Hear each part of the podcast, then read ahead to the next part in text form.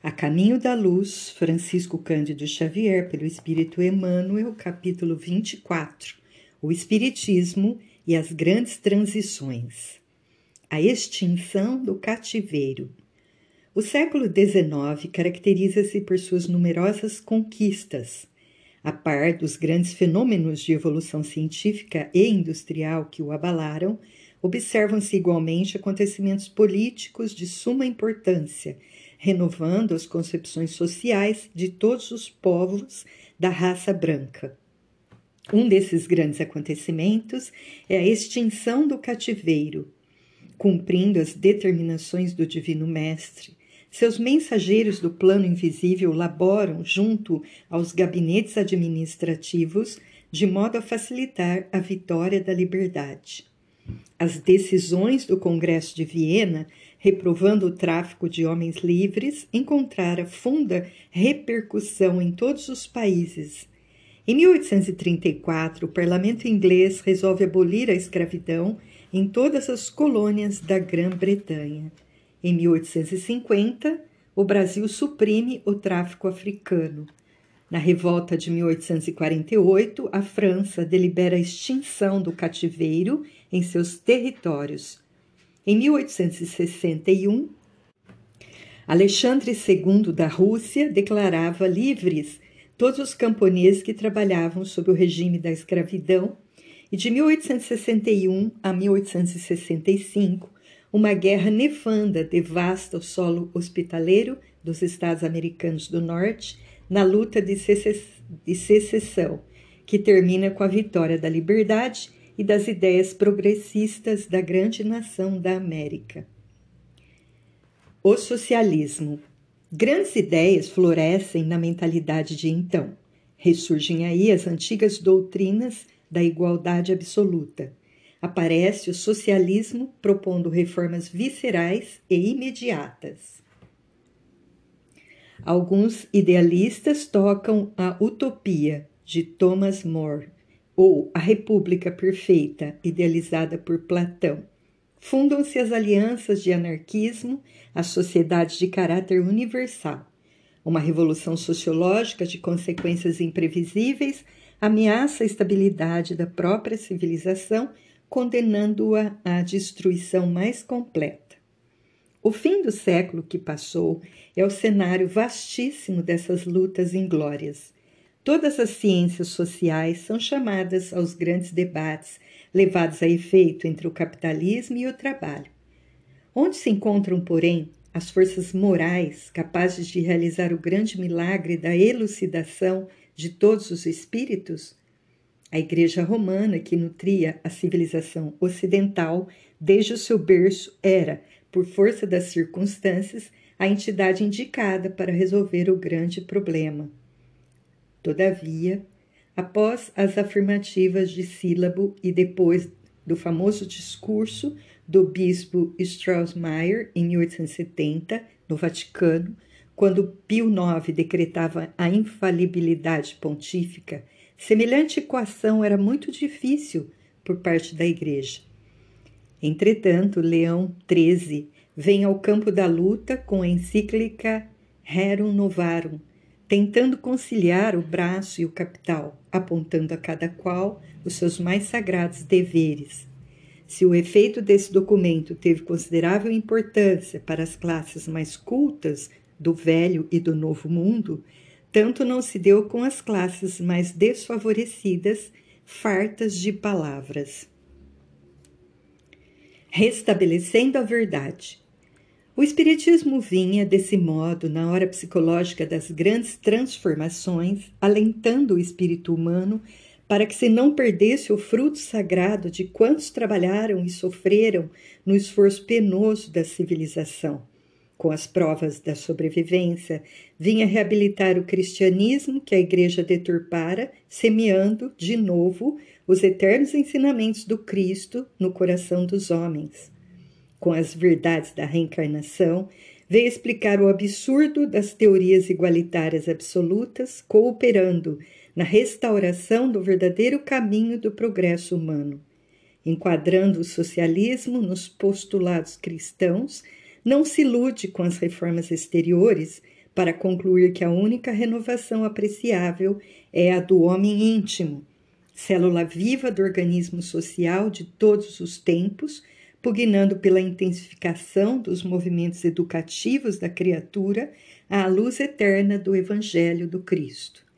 Ensinando a lei das compensações no caminho da redenção e das provas do indivíduo e da coletividade, estabelece o regime da responsabilidade em que cada espírito deve enriquecer a catalogação dos seus próprios valores. Não se engana com as utopias da igualdade absoluta, em vista dos conhecimentos da lei do esforço e do trabalho individual, e não se transforme em instrumento de opressão dos magnatas da economia e do poder por consciente de imperativos da solidariedade humana.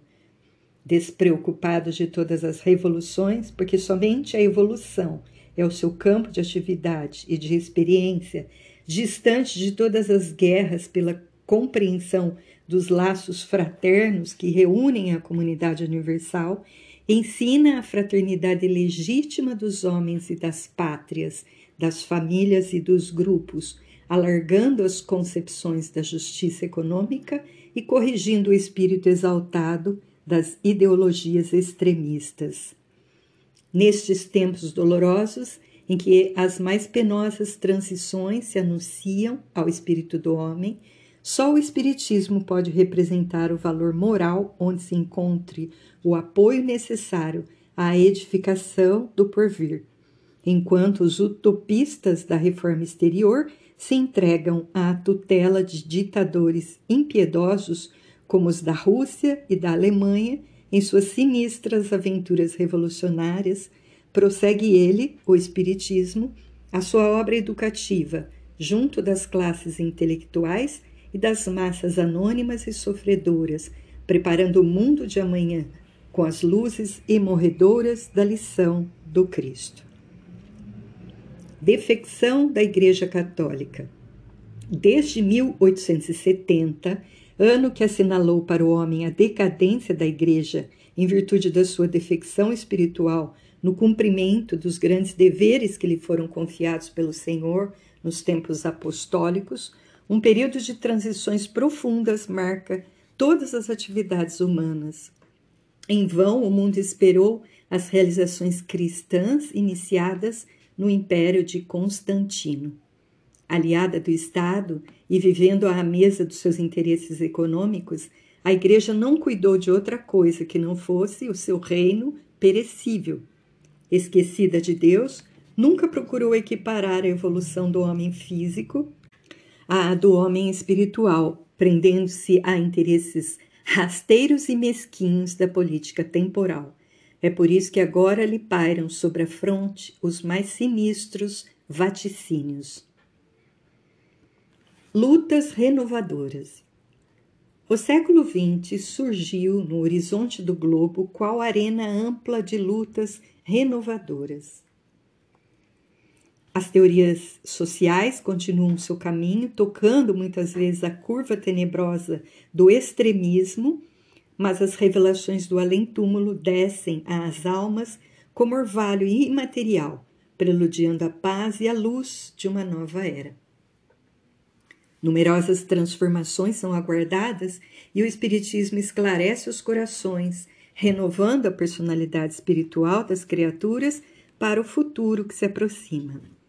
As guerras russo-japonesa e a europeia de 1914 e 1918 foram pródromos de uma luta maior que não vem muito longe e dentro da qual o planeta alijará todos os espíritos rebeldes e galvanizados no crime que não souberam aproveitar a dádiva de numerosos milênios no patrimônio sagrado do tempo.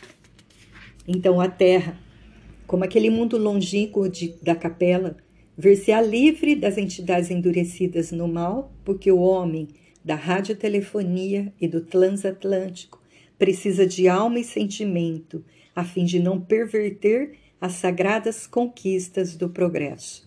Ficarão no mundo os que puderem compreender a lição do amor e da fraternidade sob a égide de Jesus, cuja misericórdia é o verbo de vida e luz desde o princípio.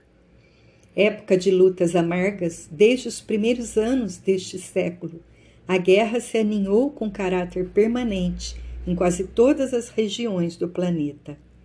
A Liga das Nações, o Tratado de Versalhes, bem como todos os pactos de segurança da paz, não têm sido senão fenômenos da própria guerra, que somente terminarão com o apogeu dessas lutas fratricidas no processo de seleção final das expressões espirituais da vida terrestre. A América e o futuro. Embora compelida a participar das lutas próximas pelo determinismo das circunstâncias de sua vida política, a América está destinada a receber o cetro da civilização e da cultura na orientação dos povos porvindouros. Em torno dos seus celeiros econômicos, reunir-se-ão as experiências europeias, aproveitando o esforço penoso dos que tombaram na obra da civilização do Ocidente para a edificação do homem espiritual que há de sobrepor-se ao homem físico do planeta no pleno conhecimento dos grandes pro problemas do ser e do destino. Para esse desiderato grandioso, apresta-se o plano espiritual, no afã de elucidação dos nobres deveres continentais. O esforço sincero de cooperação no trabalho e de construção da paz não é aí uma utopia, como na Europa saturada de preconceitos multisseculares. Nos campos exuberantes do continente americano estão plantadas as sementes de luz da árvore maravilhosa da civilização do futuro. Jesus. Há no mundo um movimento inédito de armamentos e munições. Teria começado neste momento? Não. A corrida armamentista do século XX começou antes da luta de Porto Arthur em 1904. As indústrias bélicas atingem culminâncias imprevistas os campos estão despovoados. Os homens se recolheram às zonas de concentração militar, esperando o inimigo, sem saber que o adversário está em seu próprio espírito. A Europa e o Oriente constituem um campo vasto de agressão e terrorismo, com exceção das repúblicas democráticas, que se veem obrigadas a grandes programas de rearmamento em face do moloque do extremismo. Onde os valores morais da humanidade? As igrejas estão amordaçadas pelas injunções de ordem econômica e política. Somente o Espiritismo, prescindindo de todas as garantias terrenas, executa o esforço tremendo de manter acesa a luz da crença nesse barco frágil do homem ignorante do seu glorioso destino barco que ameaça voltar às correntes da força e da violência, longe das plagas iluminadas da razão, da cultura e do direito. Convenhamos em que o esforço do Espiritismo é quase superior às suas próprias forças, mas o mundo não está à disposição dos ditadores terrestres. Jesus é o seu único diretor no plano das realidades imortais e agora que o mundo se entrega a todas as expectativas angustiosas, os espaços mais próximos da Terra se movimentam a favor do restabelecimento da verdade e da paz a caminho de uma nova era. Espíritos abnegados e esclarecidos falam-nos de uma nova reunião da comunidade das potências angélicas do sistema solar, da qual é Jesus um dos membros divinos. Reunir-se-á de novo a sociedade celeste pela terceira vez na atmosfera terrestre, desde que o Cristo recebeu a sagrada missão de abraçar e redimir a nossa humanidade, decidindo novamente sobre os destinos do nosso mundo. Que resultará desse conclave dos anjos do infinito? Deus o sabe. Nas grandes transições do século que passa, aguardemos o seu amor e a sua misericórdia.